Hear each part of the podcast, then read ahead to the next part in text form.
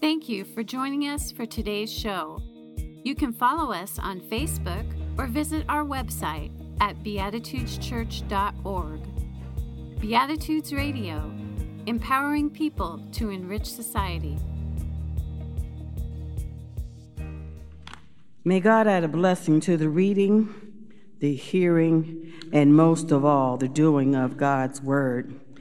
To our family online, we say hello, and I just want to say thank you for your warm welcome. I really felt uh, welcome here. Thank you for the invitation. And I want to thank your pastors, Pastor Sandy and Pastor Dick, for the invite. And I pray that as we listen to the still speaking God, that perhaps there'll be something that you will get out of this message. As you all know, this is the second Sunday of the second month of the year in which we celebrate Valentine's Day, Mardi Gras, and Ash Wednesday. And also, we celebrate Black History Month.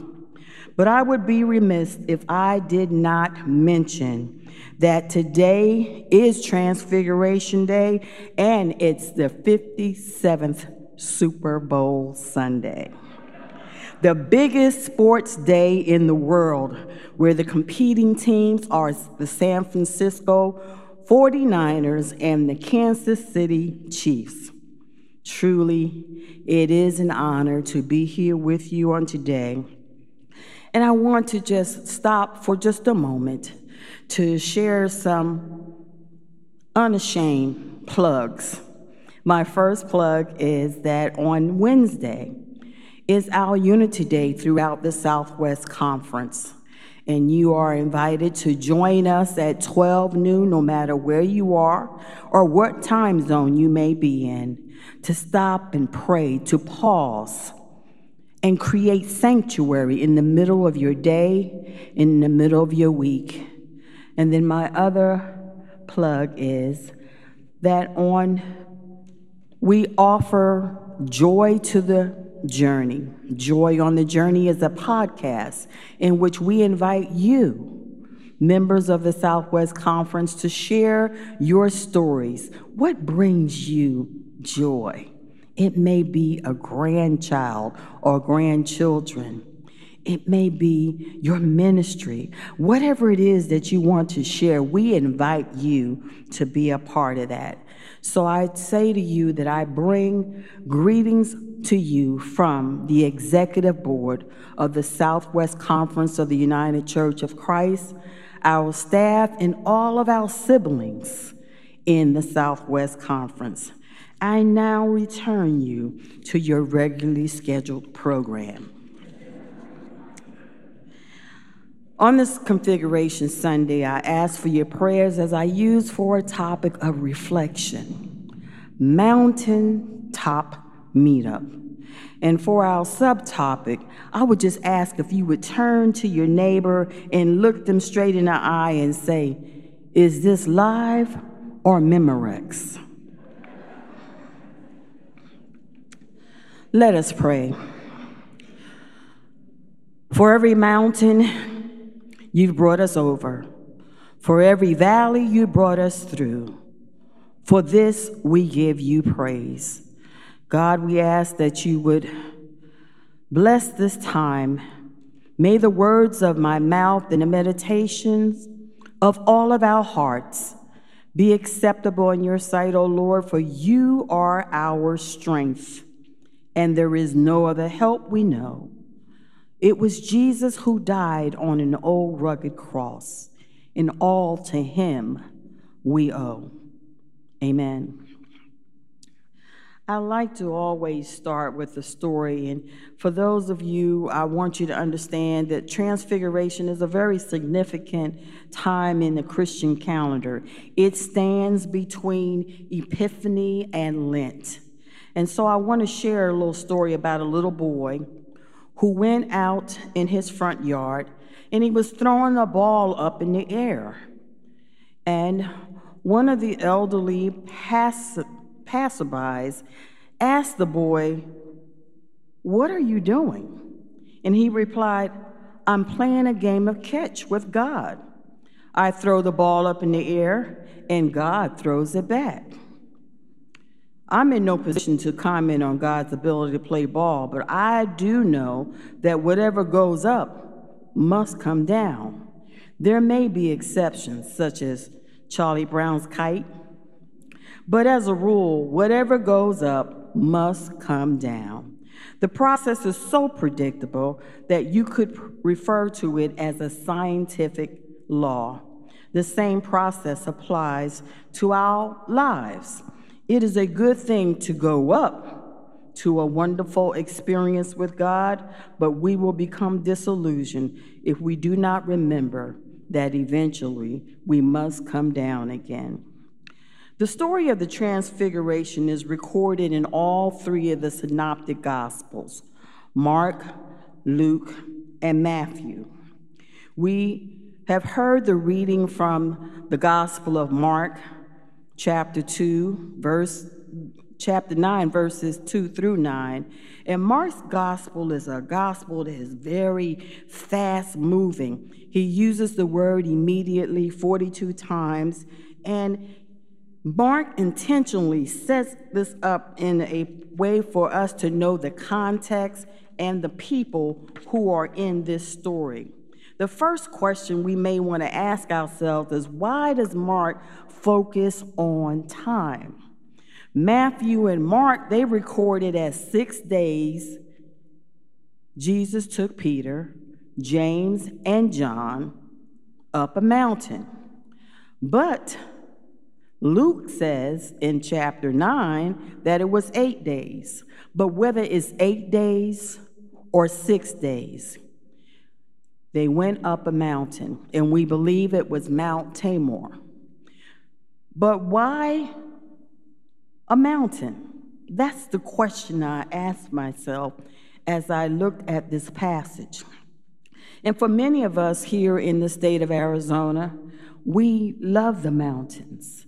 We go hiking on the mountains. We look down the mountain to see the glorious creation that God has given us. Perhaps they were going on a hike. I don't know, why Jesus chose these three disciples, but we know that they had a mountaintop meetup. The Bible uses it in a Trinitarian kind of way to help us remember, like faith, hope, and love, Father, Son, and Holy Spirit. And here we have Peter, James, and John. And two of them are brothers. Just as we also see Jesus, Moses, and Elijah. Moses representing the law, Elijah representing the prophets, and Jesus, the Messiah who fulfills the law and prophecies. Jesus did something here that many people have trouble understanding. He showed blatant favoritism. He had 12 disciples, but he chose only three to experience this miraculous transfiguration.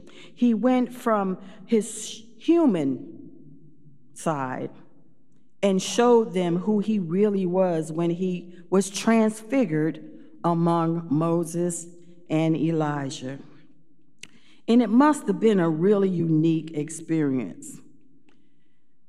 And it must have also been very shocking. As we heard the scripture, it said that the disciples were so afraid. Peter was so afraid he didn't know what to say, so he said, Why don't we just build a home for you, Jesus, for Moses and Elijah, and just stay here forever? Isn't there times when we all want to just stay up on the mountaintop? and never come back down to the valley. Because in the valley is where we have those experiences. The valley is where we go through, but when we get through, we have a breakthrough. And it's hard to get to without going through. And so some of us may be challenged this morning dealing with sickness, dealing with relationships that are challenging, maybe even dealing with not knowing what lies ahead, an unknown future. But we do know that God is a God that cannot lie, that God loves all of us equally. And so some of us may think that the road that we're spending on has been harder than others, and it might have been. But I want you to know, Beatitudes, that God loves you with a love that is unending, and that no matter what you may be going through, it doesn't matter. God is still in the midst, and God is still speaking. Peter, he was easy, easy to think about building a space to just stay where he was, but none of us can stay in a space of always having things go the way we want them to go. Eventually, we have to face reality. And these are the things that the disciples had to deal with. I find it interesting that Mark wanted us to know it was six days. He wanted us to know the place that it was a mountain. He wanted us to know the people who were involved, the disciples, and the fact that Elijah and Moses appeared. And it reminds me of how mountains are so beautiful. Mountains give you a, a sense of being on top of the world, being high and lifted, a feeling of oneness with the creation, a reminder of how awesome God is. I remember having a mountaintop experience it was in the state of Utah. I was at a ski resort called Snowbird. I don't know if some of you may even know about it. And another experience is when I was on um, Pikes Peak in Colorado. I went to Colorado for intentional clergy self care. It was a 14 day mini sabbatical where the view from my bedroom was of the Pikes Peak. While I was in Colorado, I visited with the Garden of the Gods, where mountains and rock formations took on the types of creative shapes that were mind blowing. It was all in all its beauty. It was just amazing. It was mesmerizing. Both Pikes Peak and Garden of the God experiences were like a transfiguration. It changed my life. I mean, my life was not the same after having experienced that. And I imagine it was like that for the disciples. Mountaintop experiences are designed to give us a renewed hope, to strengthen our faith, and increase our trust in God, but it also requires something very special, and that is to listen to listen to the still speaking God, to close out all of the noise and the distractions and the things that people may say that are negative to take you off track or where God is calling you to. While things may not be the way you want them to be, they're not the way they used to be because God is still speaking. And so I invite you to just incline your ear. But remember that when you go up on the mountain, sometimes your ears get kind of stuffy and you can't quite hear God clearly. And it's once you come down that they pop and you're able to hear clearly. Sometimes when you go up on the mountain, the altitude is so high that it takes your breath away. It may even cause you to have a headache. But remember, God is still with you. I live at the foothill of South Mountain, and I absolutely love every morning, every day, looking at the mountains and saying how beautiful they are. Mountaintop experiences are awesome, but God never meant us, Beatitudes, to live on top of the mountaintop. This biblical story about the Transfiguration is for us to understand more deeply that there's more in store for you and for me. And so while it is challenging to really figure out what God is saying, we have to listen, open our hearts, and open our eyes to see what God is saying to the church. Just as the disciples with Jesus discovered that God is not only on the mountaintop meetups, but we too will have mountaintop meetups and we will have valley experiences. How do we know? The key is to always listen. Listen to God and not the voices of distractions. Listen to God and not the naysayers. Listen to God and not the haters. Listen to God and not the doomsday whisperers who say that we're not going to be here much longer. God has the final say. And trust God, even when you can't trace God. As I prepare to close, I want you to remember that when you are in a mountaintop meetup, you will also have some valley experiences. But that is a time for you to, to discern what God is saying and where God is leading to you next, for you do have a next. Beatitudes Ministry may take us in new forms. It may not be the way it has always been, but nevertheless, your mission and your ministry will still be life giving. It will still be transformative to you, the family of believers, and this community if you just hold on. This transfiguration story is your story. It's a sacred journey, and it's a sacred story of connection to God who is still speaking. Your sacred story is intended for your renewal. I'm going to say that again. Your sacred story is intended for your renewal, for your survival, not just survival, but for you to thrive. God is still speaking on the mountaintop and in the valley. I close with this story. Since it's Super Bowl Sunday, I thought it might be nice to end with a Super Bowl story. And so I close with a story about a man named Jack. Jack received a free ticket to the Super Bowl from his job. And of course, he was so excited. But unfortunately, when he arrived at the stadium, he realized his seat was in the last row in the corner of the stadium. He was closer to the Goodyear blimp than to the field.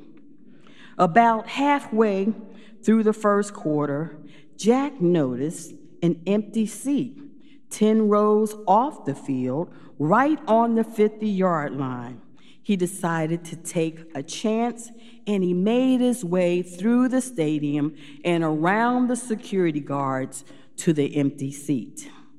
As he sat down, Jack asked the gentleman sitting next to him, Excuse me, is anyone sitting here?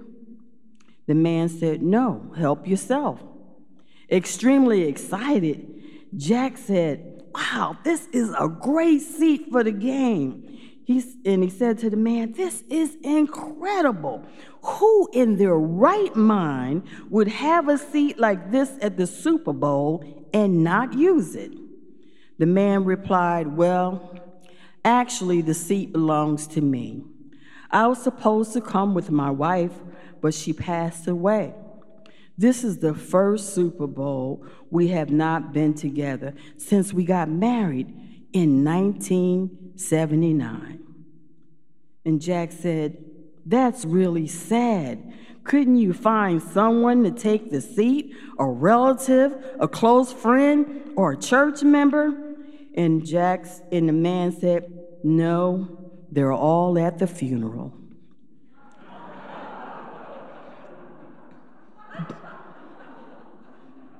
Beatitudes. I have to laugh at that every time I read it. But as we are still in the Black History Month, I want to remind us that, in the words of Howard Johnson, Howard Thurman, may you have a listening ear and eyes that are willing to see that God has a plan for you and that the best is still yet to come. Amen. Thank you for joining us for today's show. You can help us to continue this program by making your donations at beatitudeschurch.org backslash online dash giving. Beatitudes Radio, empowering people to enrich society.